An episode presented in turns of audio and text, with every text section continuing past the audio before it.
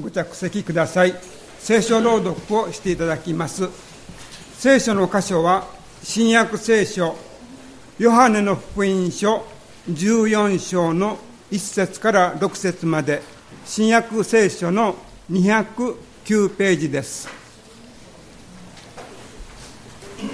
あなた方は心を騒がしてはなりません。神を信じまた私を信じなさい。私の父の家には住まいがたくさんあります。もしなかったらあなた方に言っておいたでしょう。あなた方のために私は場所を備えに行くのです。私が行ってあなた方に場所を備えたらまた来てあなた方を私のもとに迎えます。私のいるところにあなた方をもおらせるためです。私の行く道はあなた方も知っています。トマスはイエスに言った。主よどこへいらっしゃるのか私たちには分かりません。どうしてその道が私たちに分かりましょう。イエスは彼に言われた。私が道であり真理であり命なのです。私を通してでなければ誰一人父の身元に来ることはありません。以上です。それでは、えー、岩渕誠さんを内田先生よりと紹介していただきます。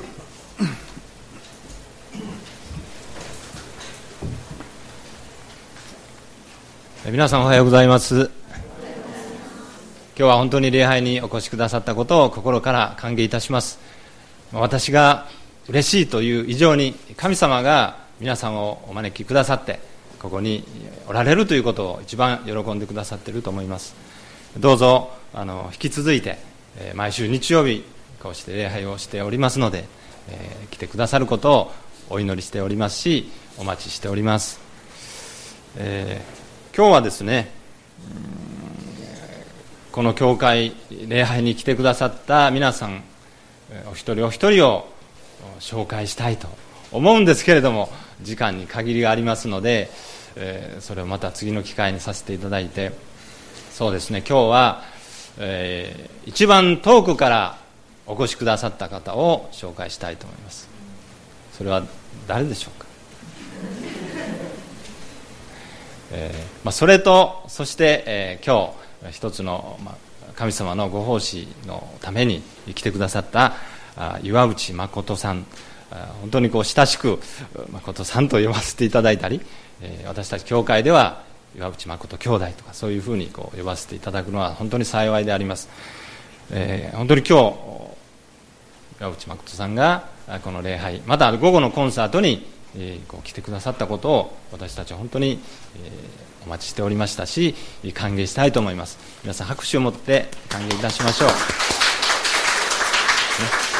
はい。それで、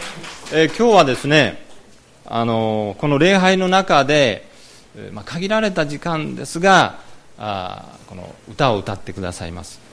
教会ではその歌を歌うというよりも、まあ、賛美をするとか神様に賛美を捧げるというそういうふうにこう言ったりします、えー、で午後のコンサートでは1時間1時間半ぐらいたっぷりと撮っていただいて十分に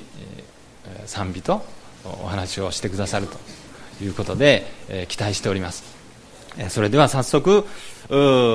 渕さんにと思うんですけれどもその前に、えー、この明谷教会の皆さんが神様に捧げる賛美とともに岩渕誠さんをお迎えするという意味で、えー、私たちも一曲賛美を捧げて、えー、そして岩渕さんをお迎えしたいと思います。それでは皆さんご起立ください。岩渕さんが作られた数々の素晴らしい歌の中から「父の涙」を賛美したいと思います。ではよろしくお願いします。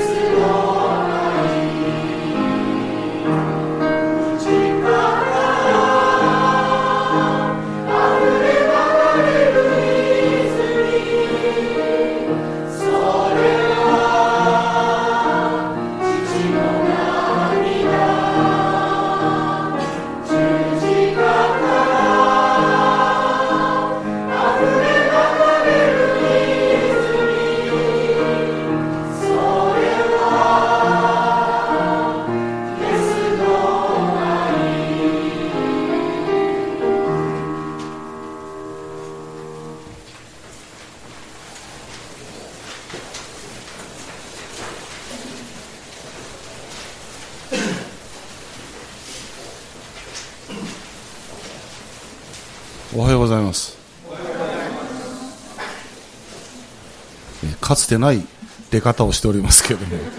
大変珍しい出方だなと思っております、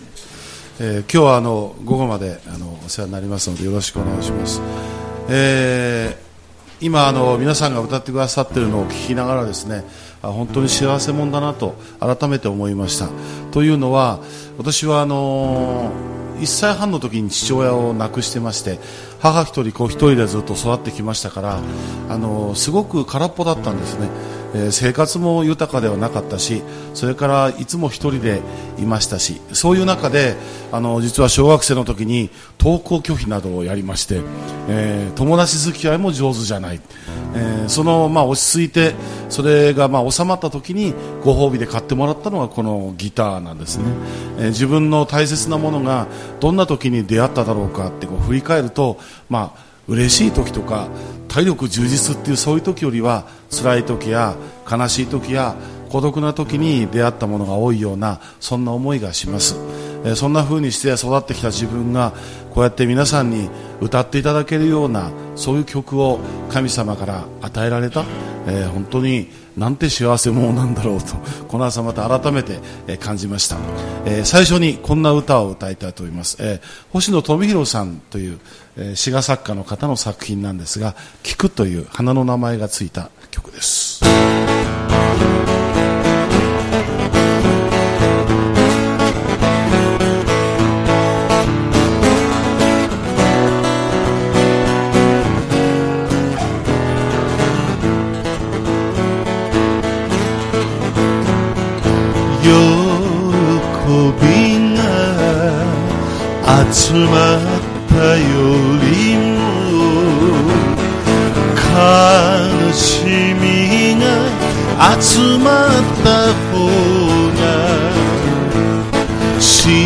せに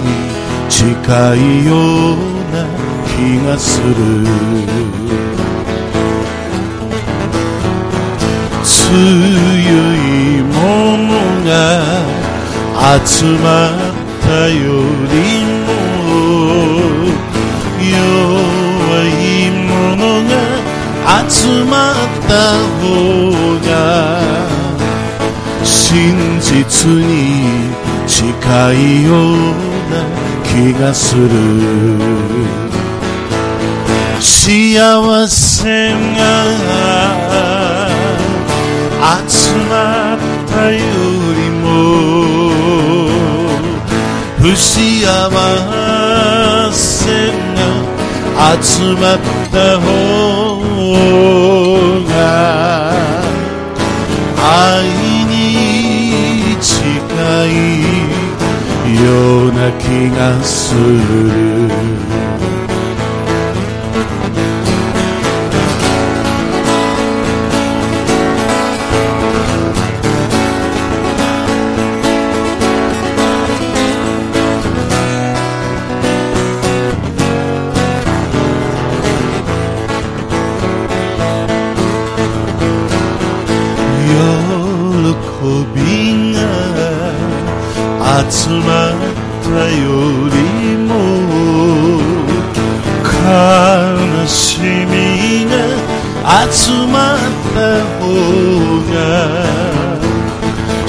幸せに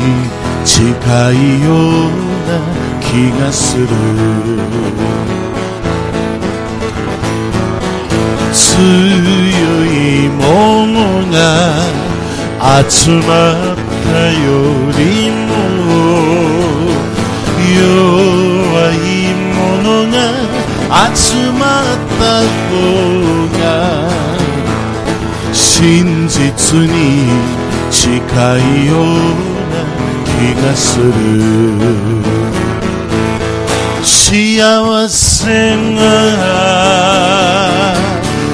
集まったよりも不幸せが集まった方が愛近いような気がする。愛に近いような気がする。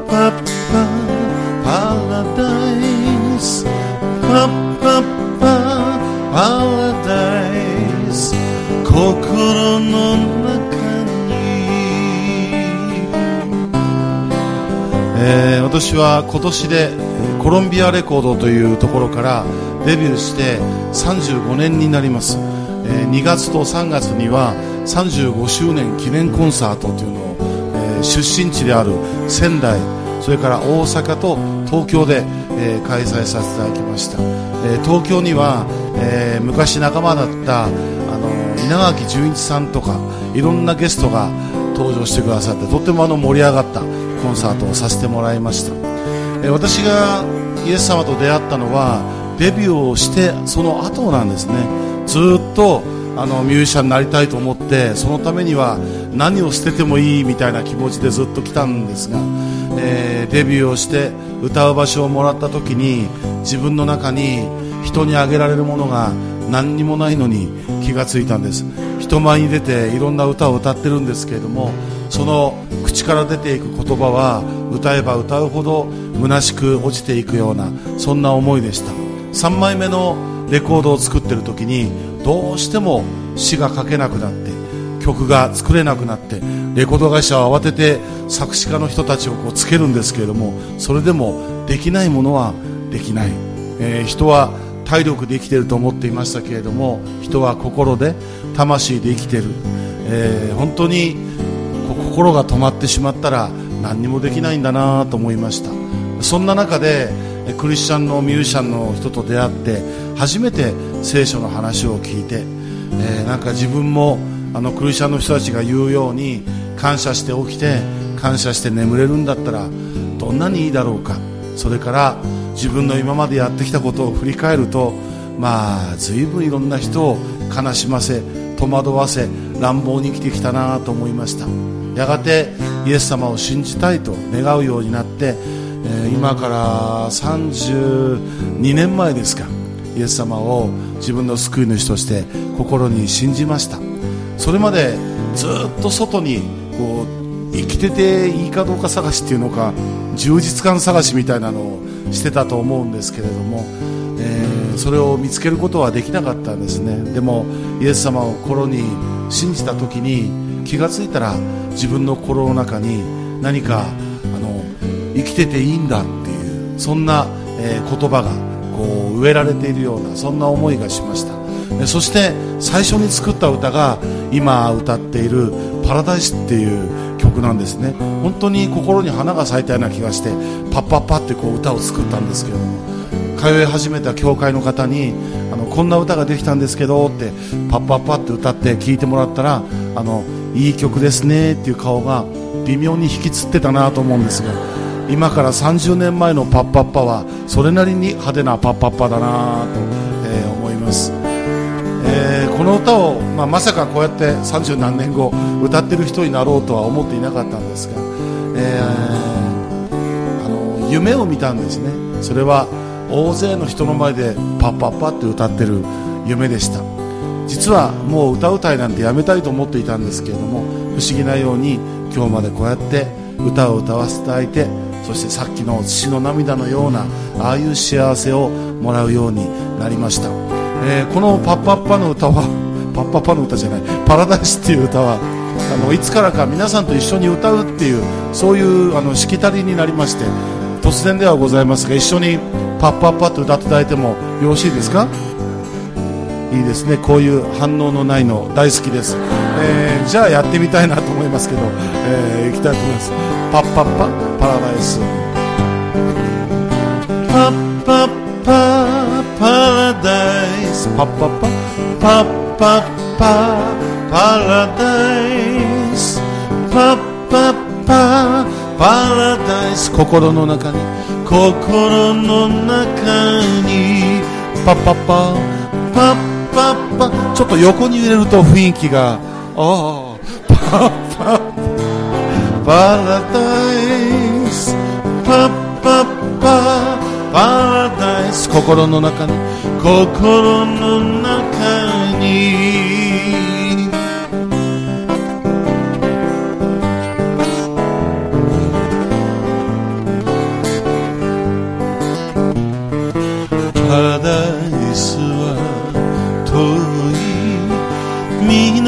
の島じゃなく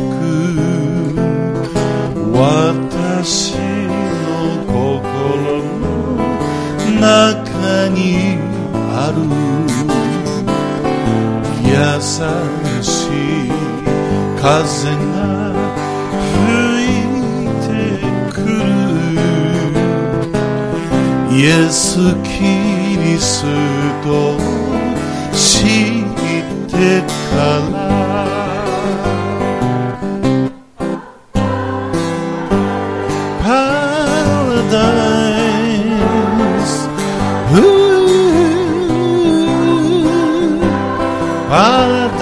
心の心の中にパパパパパパパラダイス。パラダイス。パラダイス心の中に。心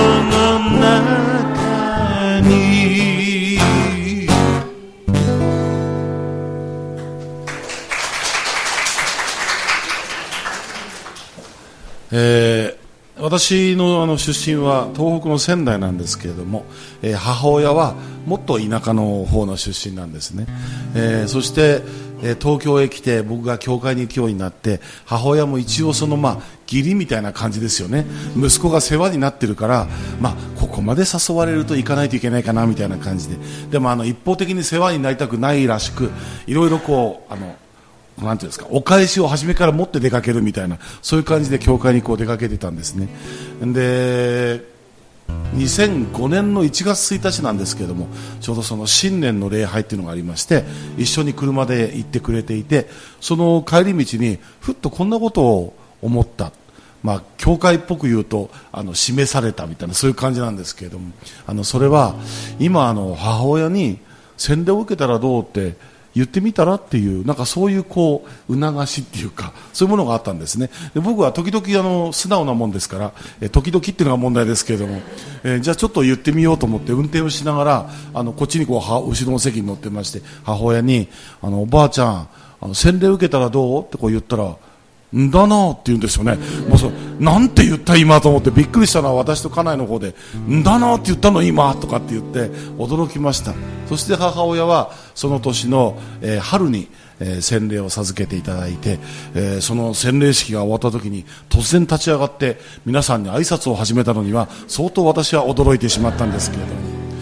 えー実はその母親がつい先日ですけれども、えー天国に旅立っていきました。何か不思議なもんですね。母一人子一人でずっと一緒にいて当たり前の人がいなくなるっていうのは不思議なもんだなと思います。でも葬儀が終わってこう母親がいろいろこうメモをしていたノートをこう読んでいたんですね。そしたらこんなことが書いてありました。天国へのお土産っていうことなんですよね。でそれは神様を信じる心だって自分で書いていました。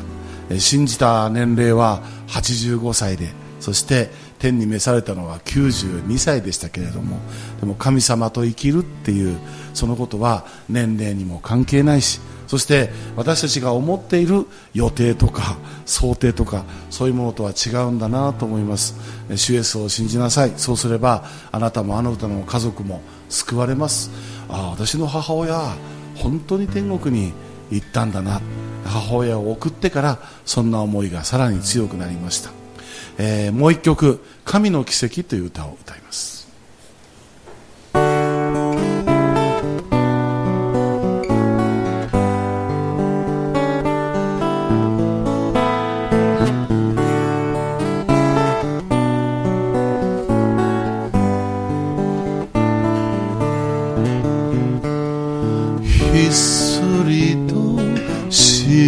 に特別なことじゃなく平凡な日常の中で神の奇跡は届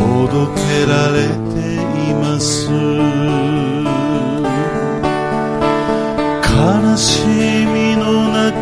喜びを不安の中で確信。を絶望の中で希望。を持てるような神の奇跡が心の貧しい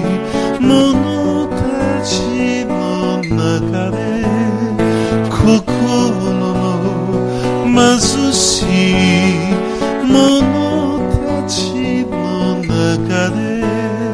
日々起こされて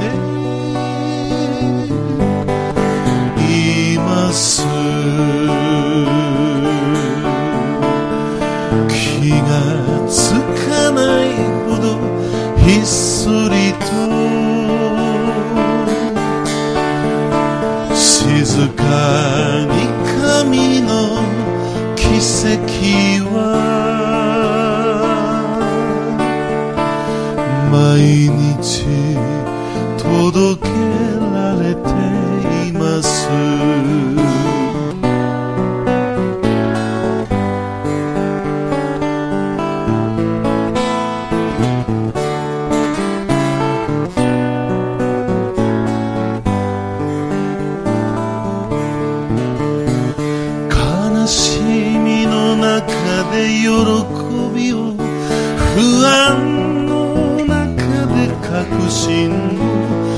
这次不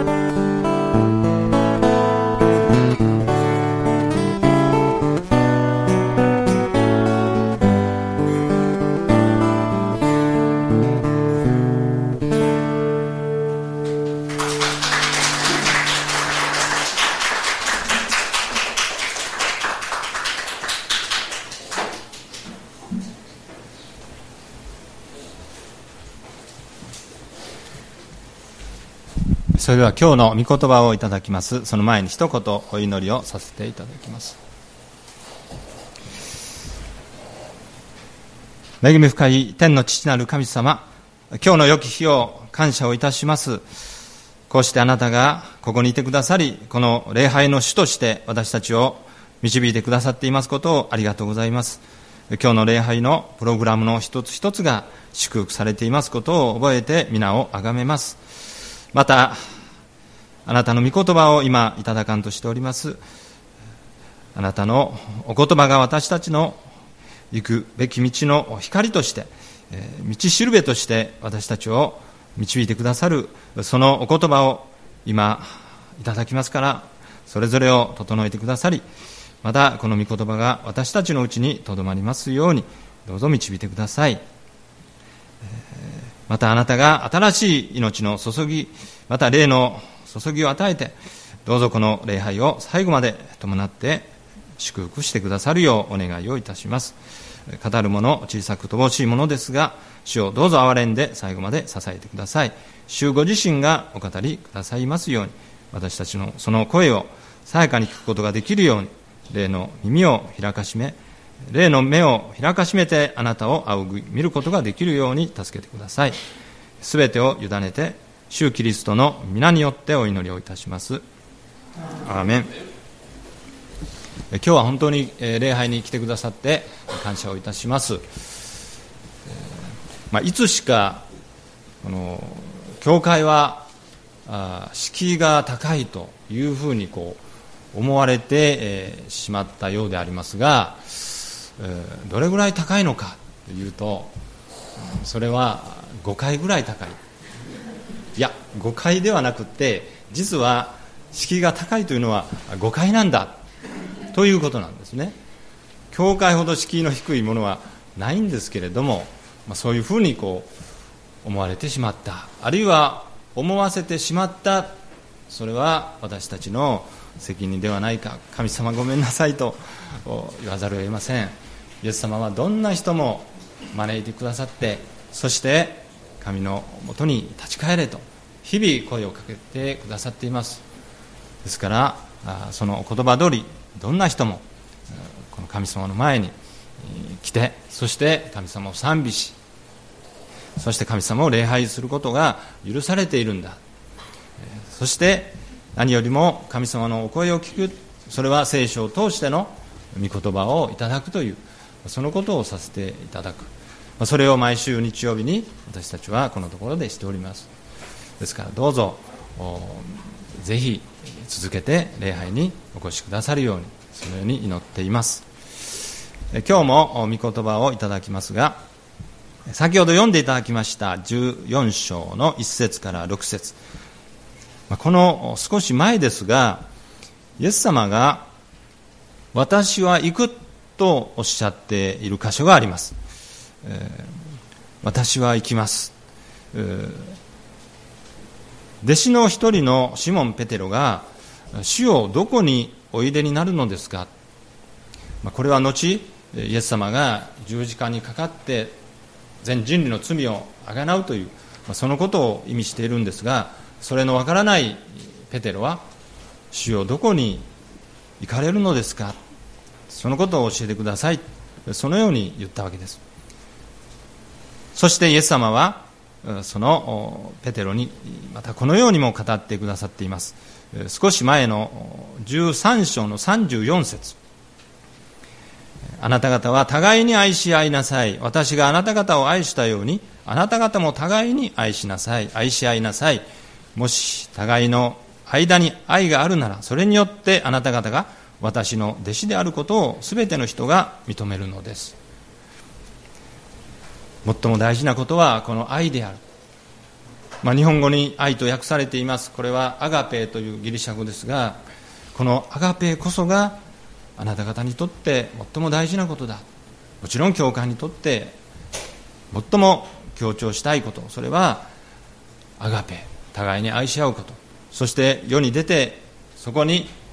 私たちが置かれたその場その場でこのアガペの愛を持って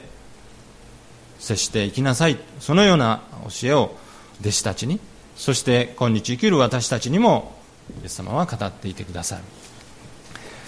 そういうシモン・ペテロ主よどこにおいでになるのですか？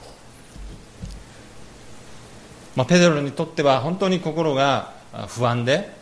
どうなるんだろうか？イエス様がいなくなったらどうなるんだろうか？そういう思いがいっぱいであったんでしょう、まあ、そのことを、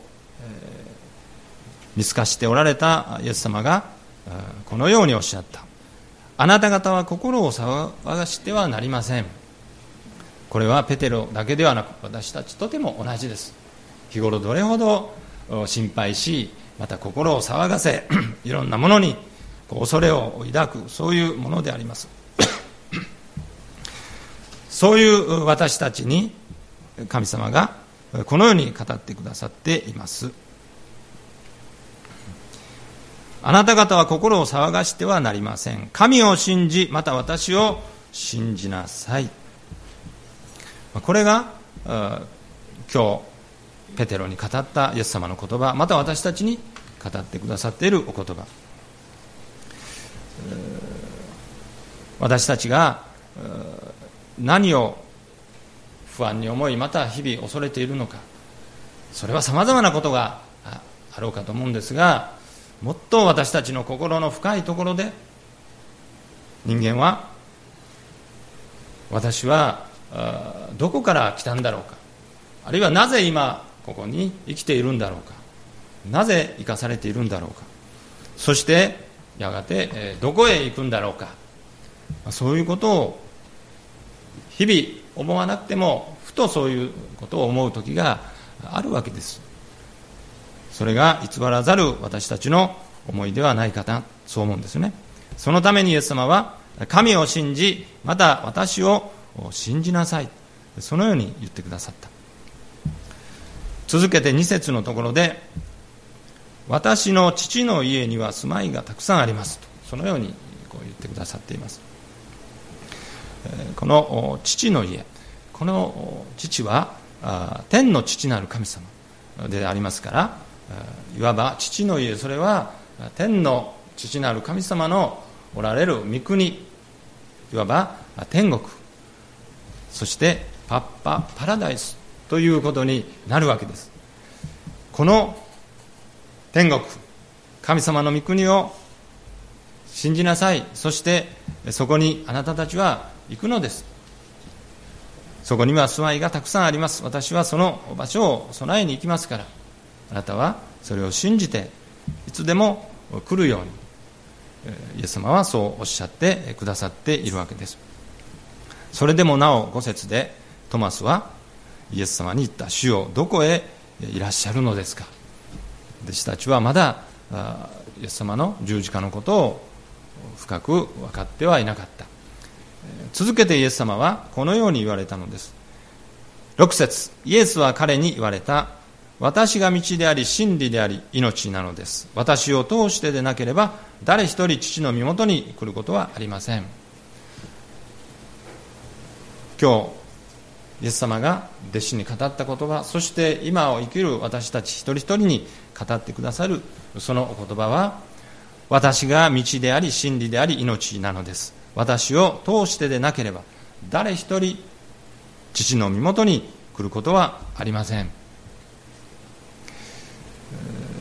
私たちも知らない土地に行きます。そういう時に行きたいところになかなかたどり着けない時に、え、人にすみませんがあそこに行きたいんですがどの道を行けばいいんでしょうか？聞くことがあります。そうすると親切にあここをまっすぐに行ってあの角を右に曲がってください、まあ、そういうふうにして道を教えてくださる。道を示してくださる人はたくさんいますけれども私が道である。私が道だとおっしゃったのは古今東西歴史上イエス・キリストの他にはありません。私が道だ。私という道を歩いていきなさい。私は道を示すものではない。私自身が道なのだ。私イエスという道をあなたは歩むのだ。そのようにおっしゃったわけです。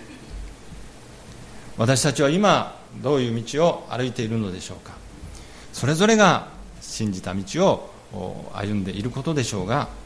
ただ一つそういう中である方はまだ解決されていないものがあるかと思うんです。私は今生きているある道を歩んでいる。しかし結局どこへ行くんだろうか。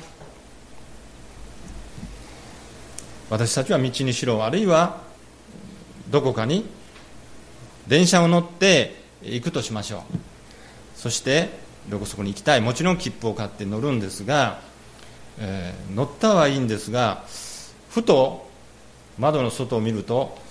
何か思ったのと違う景色が映ってきて隣の人に「この電車どこへ行くんでしょうか?」さあ分かりません。え？あの人に聞いてもさあ分からない。もうもうだんだん不安になってきて、まあ、運転しているあの運転手のところまで、えー、行ったとしましょう。運転手さんこの電車は一体どこに行くんですか？いや私にも分かりません。行き先のわからない電車に乗ったらどうなるでしょうか？これほど不安なことはないと思います。飛行機に乗ってもそうです。飛行機が飛び立って機長がアナウンスします。ようこそ皆さんこの妙谷航空にご搭乗いただきありがとうございます。冬季は何千メートル上空順調に進んでおります。しかしこの飛行機どこへ行くか私にも分かりません。そんな飛行機に乗っているとしたらこんな不安なことはない。私たちはどうでしょうか？私たちの人生あるいは生涯という今そういう電車に飛行機に船に乗っているといたしましょう。それはどこへ行くのでしょうか？私たちはやがてどこに行くのでしょうか？そういう不安はないだろうか？もしあればそれを解決していただかなければなりません。あなたは心を騒がしてはなりません。神を信じまた私イエス・キリストを信じなさい。そして私が道であり私が真理であり私が命なのです。私という道を歩み極めていきなさい。あるいは私が真理です。何が正しいのか。真理とはどこにあるのか。これが真理だあれが真理だ。そういう人はたくさんいます。しかしイエス様は私自身が真理なのだ。私こそ全て真理の全てである。そして私は命なのです。命とは私たちを生かしめる最も根本的な源。そういうものであります。しかし私たちは体が動けばいいというそういうものではありません。心があり魂がある。それを生かしている。私たち一人の人間を生かしめている。それは命です。その命の源としてのイエス・キリスト。この命を私たちはどこからいただくのか。イエス・キリストからいただく。そのようにイエス様は今日ってくださっているわけです。そしてイエス様はこの私を通してでなければ誰一人父の身元に来ることはありません。父の身元それが父の家すなわちパラダイス神の御国天国。そこに行くための一つの条件として私を通してでなければ誰一人父の身元に来ることはありません。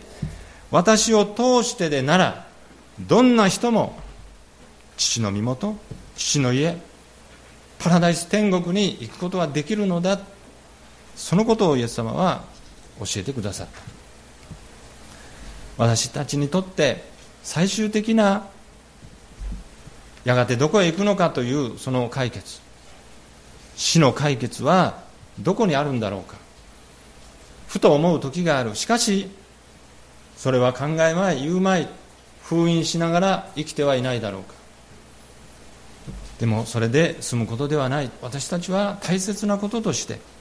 この生涯を生きそしてやがてこの世を去る。それで終わりではない。その先はどうなっているんだろうか。その解決を私たちがしっかりといただいた。そして今を精一杯生きましょう。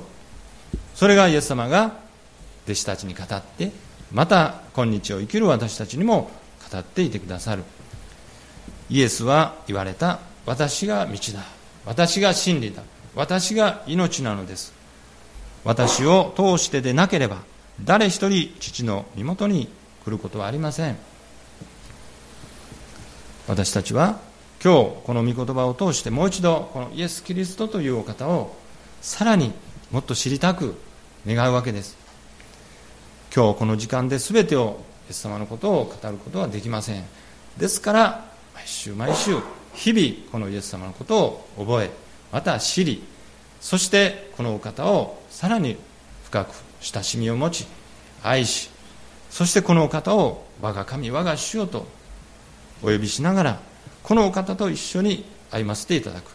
このお方は本当に憐れみ深い愛のお方として私たちをこよなく愛しそしてこの地においてもまたその先も世の終わりまで私は共にいるであろうと言ってくださるこのお方が私の神である。その信仰告白を持って私たちはこの生涯を生きていくのです。切符を買ってそしてそこにはしっかりと行き先が記されている。私はこの切符を持ってイエス・キリストという道真理命というその切符をしっかり持って行き先もはっきり分かっている。そして自分の乗っているその電車も飛行機もちゃんと行き先が分かっている。そして安心して平安をいただいてしっかりとこの今を生きていけばいいんだ。このことを皆さんに知っていただきたい。日本の人々みんなに知っていただきたい。世界の人々にこのお方を知らない。方々に知っていただきたい。そういう思いでいっぱいであります。どうぞ皆さんのご家族友人知人の皆さんにあらゆる機会を通してこのイエスこそ神であり愛のお方であり道であり真理であり命なのです。このお方を通してであればどんなものも父の身元神様のところに行けるのだ。そのことをお伝えしていきたいとそう願います。そのためにはまずこの私自身がそれを信じてそして御国への約束をしっかりいただくものとさせていただきましょう。お祈りをいたします。イエスは彼に言われた。私が道であり真理であり命なのです。私を通してでなければ誰一人父の身元に来ることはありません。天の神様感謝をいたします。今日も御言葉をいただきありがとうございます。この御言葉が私の私たちの心にいつもとどまりますようにそして私たちが行くべきところをしっかりと仰ぎ見ながらそしてこのお方こそ我が神我が主よと呼べる時が来ますようにそして日々このお方を仰ぎ見て礼拝を捧げるものとさせていただけるように私たちがこのお方をこよなく愛することを通してまた私たちの唇に賛美を授けてくださるように私たちの魂が喜びまた感謝にあふれて日々過ごすことができるようにどうぞ導いてください。そしてまだこの方を知らない方々にも何としてでもお伝えしたいというそういう思いがありますので神様どうぞあらゆる機会を通してそのことが一人でも多くの人に伝わりますように私たちの愛する家族知人友人接する人たち。みんな神様がそれぞれを愛してくださっています。私の目にあなたは高価で尊い。私は愛していると言ってくださるそのお方をこれからも我が神として仰ぎ見ることができるように。そしてどんな人々にもそのアガペの愛を持って私たちも接することができるように私たちを愛のものへと変えてくださるようにお願いをいたします。御言葉を感謝してイエス様の尊い皆によってお祈りをいたします。アーメン。